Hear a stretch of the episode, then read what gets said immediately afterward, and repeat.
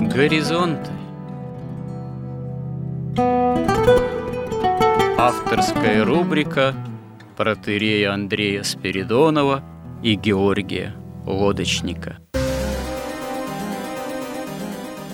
Люди, явления, события –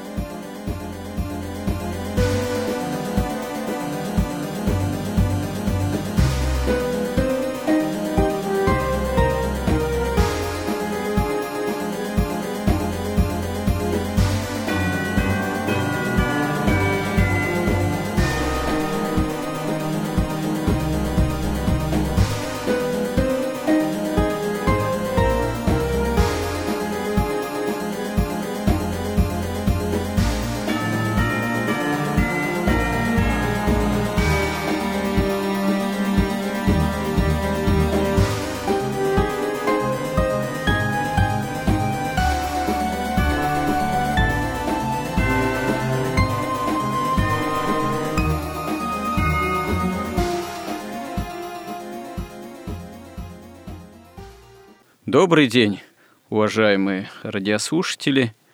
В эфире радио «Благовещение» и в нашей постоянной авторской рубрике «Горизонты» я, протерей Андрей Спиридонов, и мой постоянный и добрый собеседник Георгий Лодочник продолжаем наш цикл в рамках «Горизонтов» «История как промысел Божий».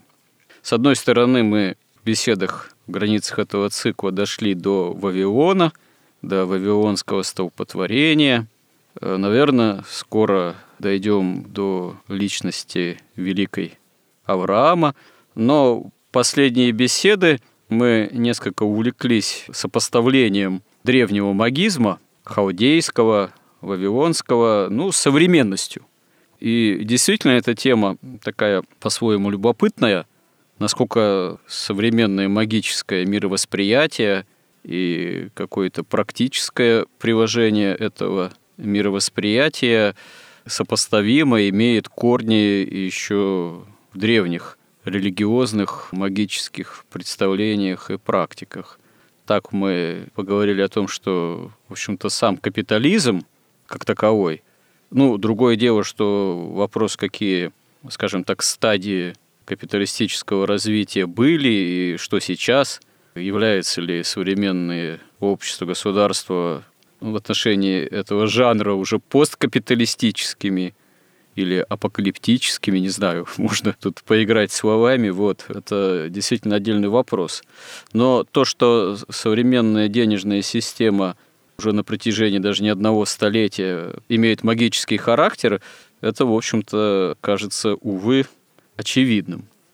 Впрочем, и другие проявления жизнедеятельности современной цивилизации, они тоже, наверное, могут быть сопоставимы с древними языческими магическими проявлениями.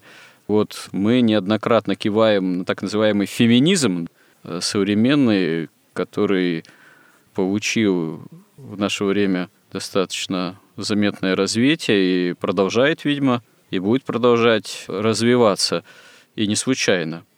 Насколько, скажем так, вот этот самый феминизм, он сопоставим, например, ну, скажем так, с древними проявлениями того, что называется у историков и у историков религии матриархатом, скажем так. Или это разные вещи. Вот хотелось бы еще этого вопроса коснуться, прежде чем мы вернемся, собственно говоря, в хронологические рамки возможной древней истории. Наверное, пора уже будет это сделать. Хотя само по себе сопоставление того, что происходило в древности с современностью, оно как раз-таки для нашего цикла, наверное, и является одним из таких насущных, что ли, возможных размышлений, да, и сопоставлений. Говоря о матриархате, я, например, не представляю, что матриархат мог существовать где-либо, когда-либо и в какой-то либо форме. Ну, может быть, кроме как, например, современные греки говорят, что у них матриархат, но этот матриархат заключается в том, что муж, он пытается сделать то, что хочет его жена получить. А подождите, а где, мне интересно просто, а где современные греки это заявляют? прямо или косвенно. Иногда в прессе, иногда в частых беседах. Вот я ездил, они смеются, говорят, ой, у нас в Греции матриархат. Но это в значительной степени такая полушутливая вещь. Но представить себе, что, например, женщина управляет каким-то племенем диким, в котором в диком племени все решает сила и все решает разум, а женщина это все-таки стихия сердца, то, ну, мне кажется, это такие же аппроксимации, ни на чем не основанные, как вот эти аппроксимации существования Земли там миллиарды лет. Другое дело, что вот феминизм, мы видим, что феминизм в какой-то степени существовал уже в каинской цивилизации, и мы видим, как это происходило там, когда сыны Божии женились на дочерях вот каинского племени, и эти жены уже произошло так, что их дети от этого брака, они становились каинистами. И это Авдеенко подробно описывает, каким образом там вот эти каинитские женщины, выходя замуж за сынов Божиих, людей церкви, они, тем не менее, воспитывают своих детей именно, как он выражается, для своего племени. То есть фактически мы знаем, что ну, семья, настоящая семья должна быть христианская семья. Это домашняя церковь где муж священник, жена диакон, дети прихожане.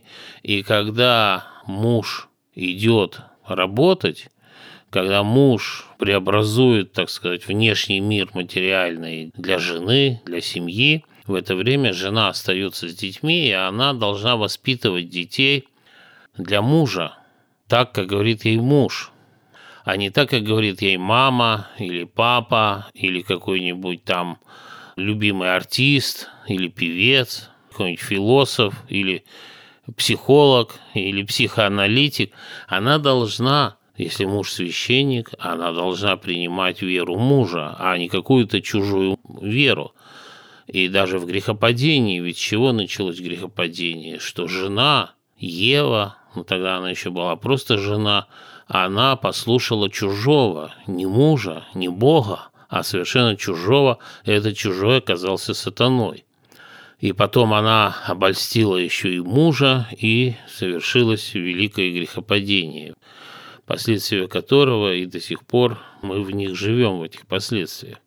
То есть феминизм в этом смысле, он существует, конечно, существовал и раньше, и он всегда был неразрывно связан с прогрессом. Собственно, прогресс он невозможен без феминизма, без вот этого родства по матери – Потому что какое же родство по отцу, если жена воспитывает детей не в вере отца, а в вере в чужой, в какой-то вере, в вере своих, там, своего племени. То есть тогда, конечно, все отцовство прерывается, потому что уже дети не исповедуют веру отца, они исповедуют другую какую-то веру.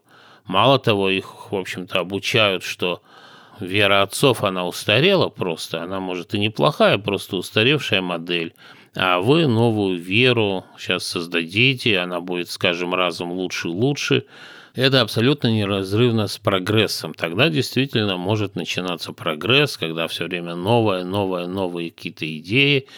Но всегда суть этого прогресса, мы уже говорили, в том, что он отличается от эволюции божественных тем, что божественной эволюции. Человек меняет себя, чтобы взойти по иерархии бытия и сознания к Богу, приблизиться, а прогресс, он предполагает изменение внешней среды, изменение материи, то есть построение иерархии от уже павшего человека еще вниз туда. И для этого понятно, что здесь выбор между истиной и выгодой, и уже человек должен твердо знать, что истины нет, потому что если истина есть, она не может подвергаться никакому изменению, никакому прогрессу. Истина есть истина, она неизменна. И мы же говорили, что образ и подобие человеческое – Богу заключается в том числе и в том, что человек тоже триедин. Он состоит тоже из трех как бы частей, которые зависимы и связаны друг с другом. Это муж, жена и дети, и что вот единство вот этого человека, человека как семьи, оно достигается любовью. И совершенная любовь приводит к совершенному единству, и это полностью подобие того, как совершенная любовь в Пресвятой Троице приводит к совершенному единству Бога. Феминизм, его суть как раз в том, что он отрицает вот это всеединство человека. Он выделяет часть и делает ее автономной. Он говорит, что мужчина – это мужчина, это одна часть, независимая часть – это человек, женщина – это другая часть, тоже независимая часть – это человек. Дети тут как бы вообще непонятно, что такое. Это тоже какие-то независимые люди возникают. Такая какая-то история. То есть понятно, что здесь уже никакой любви нет и быть не может – Тут уже все отношения вот этих атомарных индивидуумов, они строятся на какой-то выгоде, на взаимном удовольствии. И пока это удовольствие получают, то, что уже нельзя назвать семьей, но какой-то союз, или, как сейчас называется, гражданский брак, он существует, когда появляется более выгодный контракт, у кого-то более выгодное предложение, заключается новый союз, и дети у женщины от одного мужа, от второго, от третьего, четвертого. У мужчины также дети от четырех, там, пяти жен. И это получается такой некоторый, в общем-то, табор. Хотя все живут обычно отдельно. Вот так сейчас, например, происходит в Америке или там в какой-нибудь Швеции. И в этом как раз вся вот суть вот этого феминизма, где любовь превращается, по сути, в ненависть, когда отцовство, собственно, отрицается, потому что а зачем вообще, какое отцовство? У женщины своя голова. То есть получается, что Бог разделил, Он сразу создал человека как мужчину и женщину. Мужчина – это так, в основном стихия разума, женщина – стихия сердца. Ясно, что разум – это инструмент, в нем нет никаких желаний – если это чистый настоящий разум. В нем нет желаний, в нем нет эмоций, но он не может ничего пожелать. Желает всегда сердце, и в этом смысле желает женщина. А мужчина, как говорят современные психологи, хочет сделать женщину счастливой, то есть мужчина как разум, он осуществляет эти желания женщины, преобразует внешний мир, или другими словами, мужчина творит культуру, женщина придает ей смысл – когда женщина разрывает вот это единство семейное, то у мужчины теряется всякий тоже смысл вообще творить культуру. И мы видим вот эти идеи феминизма, они все неразрывны как раз с капитализмом, с прогрессом. Это аспекты одного и того же процесса отпадения от Бога вообще. А как вы думаете, вообще феминизм и современный, он по сути атеистичен? Феминизм любой атеистичен. Любой. А магия, она по сути тоже ведь может быть атеистична в каком-то смысле, хотя она часто и признает существование некого бога, но так как она относится к богу, можно сказать, потребительски или воинственным образом, может так подумать, что лучше бы магия вообще была прямо атеистична. Не облачалась бы в какие-то религиозные покровы, что называется. Магия – это все гораздо, конечно, сложнее и более такая, по крайней мере, в прежние времена это был очень сложный такой процесс, и там многие люди участвовали. Мы говорили, что и сейчас и христиане, и многие, и сознательные, и бессознательные иногда подходят как бы даже к церкви магически. И это разделить даже очень сложно на низших уровнях, как бы иерархия и религии, и магии. И мы говорили, что волхвы – пришли, поклонились Христу. Это те маги, которые действительно искали истину и не могли преодолеть смерть без Христа. И когда они искренне искали истину, то ангел им открыл вот эту истину Христа и тайну спасения человечества, они пришли и поклонились. То есть э, магия там, конечно, очень сложное явление.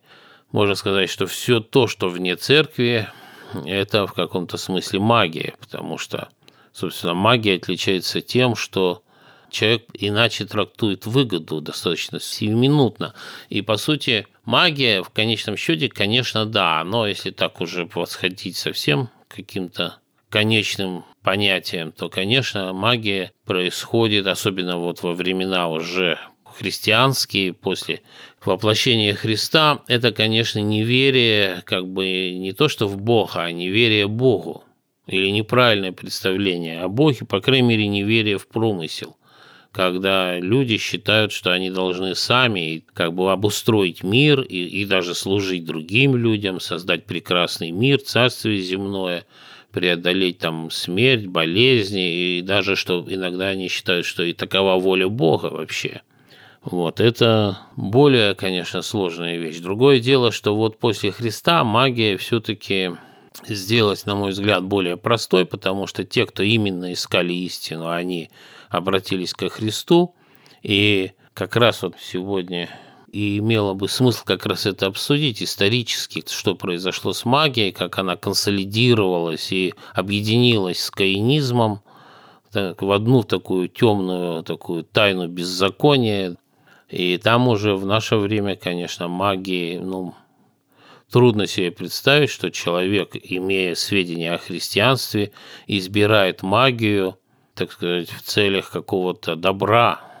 А вот средневековые, вот там, что называется, средневековые магические проявления, позже, скорее, да, возрожденческие проявления, все эти там поиски Грааля, алхимия – которая вдруг получает неожиданный тоже позже толчок и развитие, попытка создания там каких-то гомункулов там и так далее. Это откуда берется уже вполне христианскую эпоху? И почему такое активное развитие получают? А потом э, достаточно магические страхи с другой стороны же. Все эти процессы в Западной Европе против ведьм, это же психоз какой-то массовый, если так посмотреть с точки зрения ну, современного, что ли, исследователя. Это же принадлежность истории-то европейской, вроде как христианской. Вот я предлагаю двинуться как раз исторически, что происходило после смешения народов и как, э, каким образом магия снова возродилась. И не только возродилась, и сегодня она правит миром полностью, ну почти полностью, потеснив церковь, сделав церковь таким уделом небольшого количества таких избранных людей, можно сказать. Ну хорошо, давайте вернемся, да, к Вавилону. И из истории, собственно говоря, Вавилона, там, Хаудея, Месопотамии, мы знаем, что религиозная система в того времени, мы уже касались этого в прошлый раз, была достаточно богато развитой. И характерно же, что для такого рода религиозных, культурных, развитых э, систем с течением времени ну, этим системам свойственно определенное вырождение. То есть количество богов, несмотря на первоначальную память о едином Боге, Творце, оно все более и более увеличивается, э, все более и более те или иные стихии – и звезды те же, говорили об этом уже, обожествляются, превращаются в идолов. В общем, это все в каком-то смысле вырождается. Таким образом, эта культура религиозная, политеистическая, принимает, с одной стороны, вроде все более изощренные формы, но в то же время это оборачивается и каким-то кризисом, и кризисами, и процессами, приводящими к распаду. Там, допустим, идея царской власти, сакральная идея, которая изначально, в общем-то, и сакрализируется, и, с одной стороны, она исходит из того, что царь, он является таким верховным жрецом, предстателем перед э, миром духовным, перед силами потустороннего мира, и в этом смысле можно сказать, что и перед Богом, и в нем определенное спасение, в нем возможность обретения бессмертия. Когда же сама эта сакрализация царской власти начинает оборачиваться тем или иным кризисом, начинает восприниматься уже царь не как сакральная фигура и жертвенная в каком-то смысле, а начинает видеться, что это человек далеко не всегда достойный, и происходит серьезный кризис царской власти как сакральный, это ведет к процессам, в общем-то, распада того или иного, ну, может при, приводить и приводит царство, так сказать, государства и религиозного общества как такового. И вследствие этого никому мало не кажется. Да и, собственно говоря, магия и магизм в таком случае принимает какие-то более изощренные, крайние, грубые и часто и кровавые формы. Вот, собственно говоря, что происходит в это время в Вавилоне, и почему Авраам несколько позже или одновременно с этим вынужден из Хаудеи из Вавилона бежать, по сути, в Ханаан, в землю обетованную. Сначала я бы все-таки закончил вот эту мысль про феминизм, чтобы уже потом к нему, может быть, не возвращаться. Феминизм – это некий инструмент в наше время, с помощью которого, скажем так, некие силы пытаются в современном мире нечто, так сказать, проделывать. И почему он в наше время находит такой богатый отклик в части народонаселения земного шара? Ну, феминизм, естественно, его изобрели не женщины. Его изобрели мужчины, и причем не просто мужчины, а именно ну, его происхождение, собственно, магическое, и задачи тут понятны в этом феминизме, потому что мы же говорили, что женщина – это стихия сердца, а она как бы оплодотворяет мужской разум, он начинает творить культуру, и когда начинается феминизм, и женщина говорит, что я уже, по сути, не являюсь такой стихией сердца, я развиваю свой собственный разум – но естественно, что в принципе из этого ничего особенно не получается, потому что сердце становится мертвым, корыстным и лукавым, а разум, в общем, какой был, такой и есть остается. Вот. Мужчина, когда у него уже нет стимула ничего творить, он тоже теряет, во-первых, свое мужское начало, потому что мужское начало в этом смысле любовь, женская премудрость. Он утрачивает эту любовь, утрачивает волю вообще к творчеству и, в принципе, волю к бытию даже. Это кончается алкоголизмом, наркоманией, потому что именно они дают вот это вот ощущение небытия, вот эту свободу и легкость небытия. Потом, правда, наступает похмелье, и там снова, то есть мы видим вот эти идеи феминизма, когда уже капитализм был достаточно развит, уже там средства массовой информации появились, манипулирования сознанием, тогда стал появляться феминизм. Феминизм привел к тому, он где-то начал появляться во второй половине XIX века, и мы видим, что стало происходить с культурой. Какое-то время она еще по инерции существовала, но сейчас оно выродилось ну, что-то совершенно убогое, примитивное, в какие-то инсталляции. Вот, и даже уже появилась такая антикультура, то есть культура безобразного и искусство безобразного. Культура такая разврата, такая уже совершенно антихристианская. Это как раз результат феминизма, потому что исказилась и женская природа в результате, и мужская. Соответственно, творчество, культура стало невозможно – сократилась сразу рождаемость, потому что природа защищается, когда нечто извращает свою природу настолько, как говорил Максим Исповедник, когда существо становится уже настолько не соответствовать своему логосу изначальному, то оно приходит на грань небытия. То есть природа защищается, и в первую очередь тем, что эти люди феминистки и уже вот так сказать искаженное мужское начало как следствие, они уже не дают потомства. Они просто доживают свой век, и все это остается без потомства. И вот эти страны, пространство, жизненное пространство занимают, ну, да, сейчас вот мусульмане, у которых нет никакого феминизма. Просто они приходят в эти страны, где мужчины не мужчины, женщины не женщины, значит, ничего уже не происходит, никакого творчества, никакой уже нет чести, доблести, нет никакого порыва, и они не способны вообще защищать ни себя, ни вот этих вот каких-то непонятно, ну, женщины, они уже не вполне, да, они уже и борются за то, чтобы их не называли женщиной, там вводится уже десятки каких-то гендеров, то есть, ну, в этом смысле феминизм сейчас у нас, видимо, дошел до такой стадии, которой не было даже перед потопом. То есть в этом смысле это, конечно, чудовищная вещь. Стоит заметить, что современный феминизм, он еще имеет определенную художественную образность, определенную эстетику, стилистику, в кинематографе в том же, как и фильмы западные, да и наши уже. Не возьми там, допустим, я не знаю, какой-нибудь полицейский боевик – там обязательно в первых рядах будет какая-то уже женщина, полицейский, следователь, солдат, там, оперативник, которая ногами, руками, там, тыквом до какой-нибудь, карате и прочее, работает еще почище того или иного мужика полицейского. Возьми современные сериалы, какие-нибудь детективные, достаточно частый образ – это женщина. Следователь, например, которая затыкает остальных мужиков, э, как говорится, за пояс, а, как правило, ее коллеги, они, в общем, ни на что уже не способные профессионалы, которые без этого образа женщины, там, следователя, прокурора или да чуть ли не оперативника обойтись не могут никак. Это же все тоже феминизм, по сути-то. Женщина действительно перестает э, быть женщиной в этом отношении.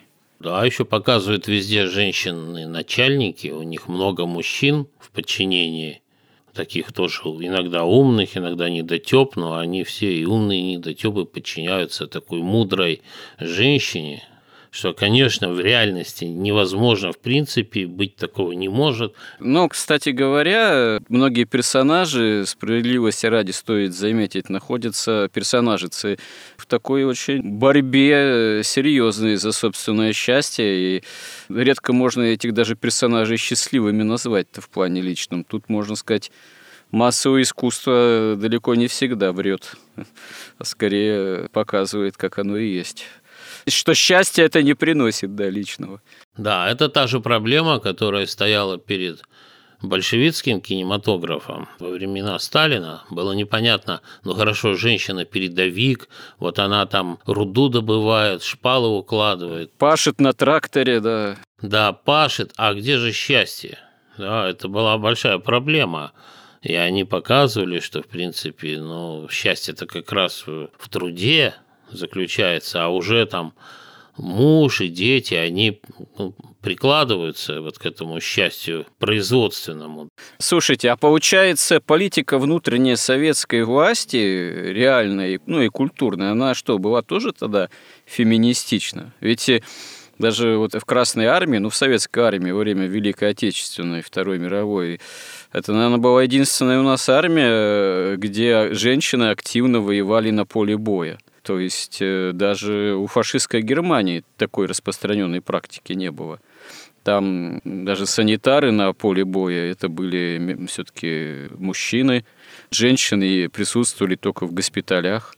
Среди летчиков, летчиц немцев, по-моему, почти не было. Ну, или единицы какие-то были. У нас это была достаточно распространенная практика. Снайперы, у нас целые подразделения были снайперов женщин.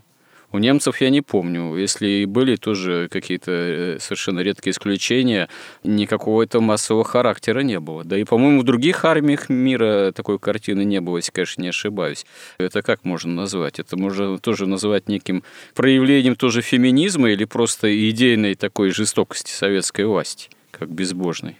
Ну вот Израиль современный, он унаследовал от СССР эту традицию – там женщины присылаются в армию, так же, как и мужчины. Ну, история современного Израиля, это да, но это немножко, наверное, другая история. Я вот э, беру тот конкретный период, середину 20 века у нас. Конкретно, да, большевики обещали дать землю крестьянам, но не дали. Но зато они легализовали гомосексуализм, они первые в мире тоже легализовали аборты, они там изо всех сил освобождали женщину. Но позже при товарище Сталине, видимо, благодаря контрреволюционным в каком-то смысле процессам, все-таки аборты были запрещаемы, и, в общем-то, гомосексуализм тоже в более поздние советские или зрелые советские времена не очень-то поощрялся. Потом даже позже была целая статья уголовная за это дело. Да, но вот эта вот необходимость женщины работать, она сохранилась. То есть вот они же ведь все делали для чего? Для того, чтобы женщина тоже трудилась, у них была бы общие кухни, там даже была идея общие дети, но от этого при Сталине отошли. Но то, что женщина должна работать, это сделали первые большевики. Потом в Америке начали внедрять. Дело в том, что в Америке, глядя на Советский Союз, тоже предприниматели решили как бы женщин на работу из дома выманить, да, чтобы они должны были работать. С этой целью они стали уменьшать зарплату мужчинам. Раньше зарплата мужчины предполагала, что он может содержать и жену, и детей до 10 человек. Это стали уменьшать, чтобы он один не мог, и женщина была вынуждена идти на работу. И были восстания, которые подавлялись армией и принудили потом, но это уже было после все-таки большевиков. Вы думаете, низкий уровень зарплат одна из целей этого как раз-таки то, чтобы женщину выгнать на работу? Но тут всегда многоуровневая система. То есть конечная цель у них – это как бы абсолютная власть над человеком, над человечеством. Да? То есть есть элита, есть рабы, эти рабы, подобно вот животным, селекционируются, выводятся, и у них же еще задача такая, чтобы эти рабы были счастливы, то есть вот эти технологии манипулирования сознанием развиваются, чтобы с детства он был счастлив, этот раб тем, что он живет. И, в принципе, глядя вот сейчас на наших блогеров и блогерш, и на нашу молодежь, и на тех, которые вот сейчас идут на протесты за Навального, но это же абсолютно отчужденное сознание, отчужденный разум, отчужденное сердце. Люди совершенно безумно совершают, исполняют чужую волю. То есть это все довольно далеко продвинулось. По сути дела, вот в этот наш СССР это был такой эксперимент. Этот эксперимент показал, что если человека лишить собственности, если женщину выгнать на работу, то все равно человек не становится рабом, потому что у него все равно есть семья. Семья держится не на деньгах, не на выгоде, а на любви, она держится на жертвенности какой-то, что у мужчины есть обязанности перед своей семьей, и он не становится рабом, он отстаивает интересы семьи. Поэтому сейчас, вот насколько говорят, да, что готовится СССР 2.0, о котором так мечтают наши красные и наши коммунисты, но там уже будет учтено, не будет тоже собственности, будет правящая партия как раз состоять из людей таких высоких магических посвящений. Ты прошел все это, ты стал элитой, все прекрасно, вот у тебя весь остальной народ. Народ также не имеет собственности, он должен зарабатывать себе на еду, там, на жилье, но уже этот народ не будет в семьях, это будут отдельные люди – и тогда их гораздо легче сделать именно вот этими рабами. И феминизм здесь важнейшая вещь, как бы вот именно феминизм, он позволяет установить абсолютную власть денег. Вот вы говорили о сакральной власти, а любая власть сакральна. Люди должны верить, что вот эта власть, она как бы, ну если они не верят в Бога, то она как бы все-таки истинна, наиболее разумна, как бы пусть там они верят, что это даже они сами эту власть избрали себе, но она все равно сакральна. Но по сути современный Бог – это деньги, и люди поклоняются деньгам, они считают, что эта власть наиболее справедливо распределяет деньги и позволяет этим деньгам самым лучшим способом поклоняться. Ну, ну как-то вот в таком духе примерно. И это все, конечно, тоже магизм, потому что мы видим, что весь мир разделен на мужское и женское начало. Как говорили древние, бытие есть бытие сознания, сознание есть сознание бытия. И воля к бытию – мужское начало активное, а сознание, созерцание – это пассивное женское начало. И это начиная с самых высших уровней вообще иерархии бытия и сознания до самых низших. Во всей живой природе мы видим мужское и женское начало. Только в мертвой нет мужского и женского начала – Поэтому феминизм, он как раз его задача сделать человечество мертвым, просто ресурсом для какой-то элиты. И мы говорили об универсальном законе творчества, когда мужское активное начало творческое обращается к женскому, которое тоже разумное, тоже творческое, когда эта идея принимается и женским началом, то она возникает как бы образ этой идеи, потом он воплощается на более низком уровне иерархии бытия и сознания. Таким образом, это как, как бы такой универсальный закон творчества. Но когда женщина перестает быть вот этим воспринимающим пластичным, такой пластичной средой, умной, творческой, да, когда она становится чем-то, ну, она, конечно, не становится мужчиной, но она перестает быть женщиной, то творчество вообще в любом виде прекращается, все умирает. Умирает культура, умирает просто человек. И таким человеком намного легче манипулировать, потому что у него нет никакой ответственности. У такой женщины нет ответственности ни, ни перед мужем, ни перед детьми. Для нее важно, ей говорят, да зачем дети и вообще и муж, ты самореализуйся. А самореализуйся – это значит откажись от своей собственной женской природы и самореализуйся вот в этом материалистическом мире денег, то есть заработай побольше денег, получи статус, и этот статус и будет твоей самореализацией.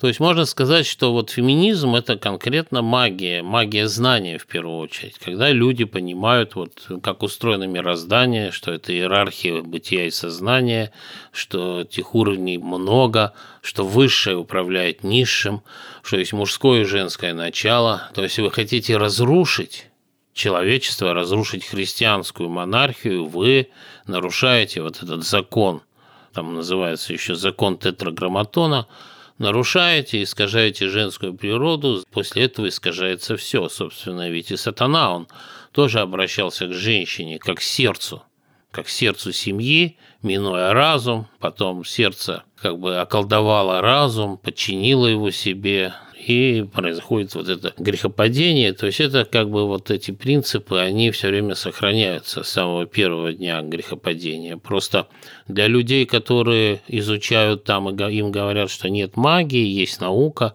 для них кажется естественным и нормальным. Ну а чем женщина там хуже мужчины? Пусть она будет иметь те же права. Так она всегда имела те же права, и никто не говорил, что женщина хуже мужчины. Наоборот, мы всех людей на земле воспеваем именно Богородицу, которая превыше всех людей.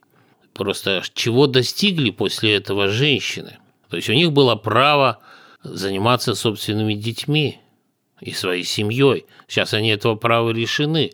Они должны идти работать. Они не могут заниматься своими детьми. Они должны своих детей отдавать в школы. А в этих школах учителя, которые получают совершенно нищенские деньги – то есть там работают люди, которые, ну, ничего никому, и уж не говоря, а как они будут воспитывать вообще ребенка. И воспитывать этого ребенка будут для своего отца, для своего мужа или для там, государства или для банкиров, чтобы они были послушным, как говорил наш незабываемый министр культуры, что мы должны иметь квалифицированного потребителя – что нам не нужны творцы, и это им удалось как раз. Многое не удалось нашему как бы новому государству. А вот вместо творцов производить квалифицированных потребителей, это у них удалось вполне прекрасно. Как раз потому, что феминизм у нас, но он хоть и не доходит до таких диких форм, как на Западе, но, например, у нас почти все судьи женщины. Но женщина, если у ней главная ее стихия сердца, ну, представьте себе – как она судит сердцем, что ли? Не разумом, а сердцем. Это как прямо как вот этот лозунг, который там Березовский придумал с Гусинским за Ельцина «Голосуйте сердцем, без разума». То есть у нас тоже это все, конечно, в таком тяжелом состоянии. Это как раз пример магии такого знания, когда под видом как бы невинных и даже таких замечательных лозунгов полностью разрушается семья, или под лозунгами там равенства, свобода, братство разрушаются христианские монархии, или под лозунгом равенства возможностей создается тоже магическая система капитализма, но об этом, наверное, лучше стоит отдельно поговорить. Когда вся власть концентрируется у кучки людей, которые просто эти доллары там в циферках в компьютер вводят, да, и тем самым управляют миром и владеют 90% всех активов вообще так называемого свободного мира. И не, вот против этого никто не, не протестует. Протестует против каких-то пустяков. Ах, нам не нравится Лукашенко, он долго сидит. И опять во главе протеста женщина. Да? То есть, ну, ну, печальная, конечно, в этом смысле картина. И все-таки давайте мы хотя бы начнем, вернемся к истории, как мы дошли до этого вообще. Вавилон все-таки виноват изначально ну и Вавилон, и Каин. То есть сейчас мы имеем дело с таким объединением Каина и Вавилона. Поэтому, когда у нас Бог смешал языки и рассеял народы, то вот эта вот э, эпоха знания, когда люди знали и видели достаточно много в духовном мире, она закончилась. Мы говорили о том, что Когда они стали строить вот эту башню до неба, и поскольку они строили без Бога ее, а можно сказать даже вопреки Богу, то там начинает проявляться гордость и индивидуализм. Поэтому каждый видел вот эти вершины уже по-своему, и пути свои, и тем самым они все не смогли договориться, потому что им помешала, во-первых, гордость, а во-вторых, вообще они уже давно отклонились от истины и фактически ушли на поводу уже дьявола. Это в Библии сказано, Бог смешал языки, они рассеялись, каждый со своим знанием, каждый со своим представлением об истине, которое было уже не истина, но тем не менее вот представление о едином Боге, оно долго сохранялось. И даже сейчас сохраняется во многих языческих таких религиях. И если мы будем говорить о религии Вавилона, то там, да, там долго помнили о едином Творце мира, о Боге, помнили о потопе, долго сохраняли жертвоприношение, причем оно было бескровное именно, то есть они использовали продукты питания. Но им стало казаться, что вот Бог, вот этот единый, он слишком высоко, и он вообще никак не участвует в жизни людей. Вот как у индусов также сохранилось, есть у них тоже три главных бога, и главный бог Брама – который в каком-то смысле тоже начало всего вообще творения. И есть два таких более действующих бога, Шива и Вишну. Шива все разрушает устаревшее, Вишна все создает новое. Потому что у них утратилось подлинное знание, а им стало казаться, что нужно больше богов, которые отвечают, вот здесь живут ближе на земле, и там с течением времени их стало 6500 богов и плюс еще 600 земных духов и 300 небесных духов. Они же понимают, что духовное начало есть. У них вообще смысл религии стал сводиться к тому, что вот эти все заклинания религиозные, они сводились к тому, чтобы изгнать слабых духов, то есть призвать к себе более сильного духа, который изгонит слабого духа и который поможет человеку там в чем-то там, чтобы был урожай или там здоровье у него было. Вот, и там тоже у них в конце концов, хоть у них было уже множество богов, но вершину составляли там три бога, Ану, Бел и А, вот такие вот боги. Но они сами говорили, что они слишком высоко удалены, и поэтому как к ним обращаться и как общаться вот с таким вот слишком высоким богом, они не знали. Самое важное тут, что они уже от богов перешли к духам, и фактически это уже было такое основа, ведь ну, это и есть, собственно, магия. Когда они молят какие-то внешние силы, вот не того бога-творца, а каких-то духов, в которых есть сила, и эти духи умилостливаются там как-то или жертвами, или еще какими-то ритуалами, и они исполняют волю человека. У них там даже псалмы, вот есть вот, например, кусочек псалма, очень интересный, там как песнопение религиозное. И вот тут приводится отрывок одного псалма. «О Господи, моих грехов много, и мои прегрешения велики. Гнев богов подверг меня болезням, недугам и горестям. Я падал в обморок, и никто не протянул мне руки. Я стонал, но никто не помог мне. Я кричал, но никто не откликнулся. О Господи, не погинь своего слуги, протяни руку утопающему среди бури, обрати грехи его в добродетели. Ты, например, если мы сравним с псалмом Давида, где говорится «Сердце чисто сожжи во мне, Боже, и дух прав обнови утробе моей», то как бы цель вот этого псалма и псалма Давида, они совершенно разные.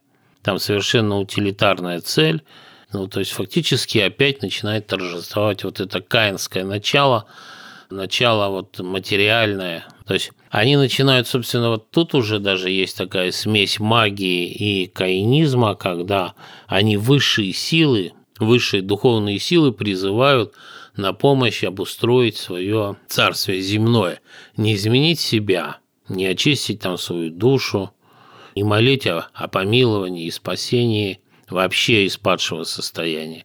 Вот. А в этом падшем состоянии, чтобы был хороший урожай, хорошее здоровье, хорошая зарплата, собственно, и в наше время многие в церковь начинают приходить вот с этой целью. И в этом тоже есть какой-то элемент магизма. И потом вот эта религия вавилонская, которая превращается уже в магию, вот в эту работу с духами, она потом переходит и становится ассирийской культурой и религией, и потом ее следы заметно, она распространяется уже, уходит там, во-первых, в Индию и на восток, где возникает достаточно мощная и красивая такая религия, индуизм.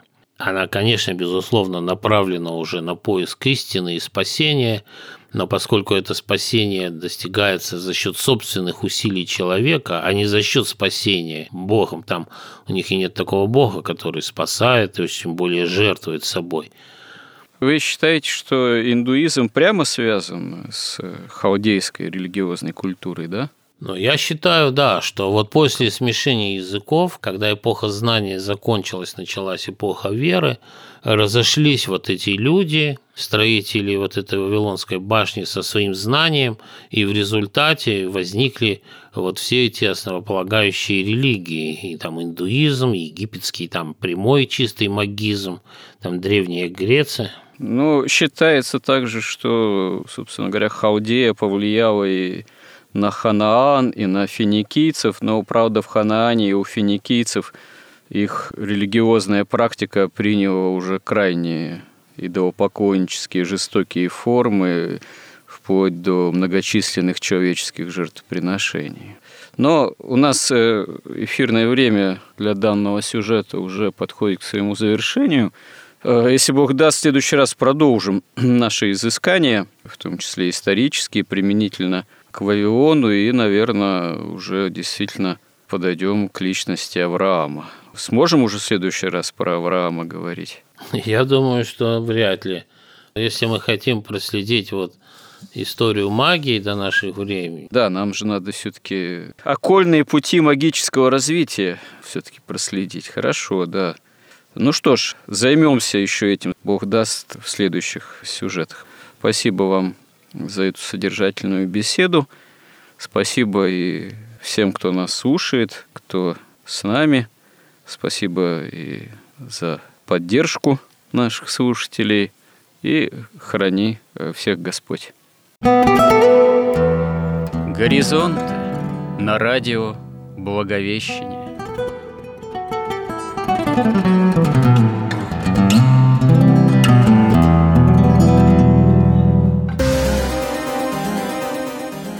Разговор вели протеерей Андрей Спиридонов и Георгий Лодочник –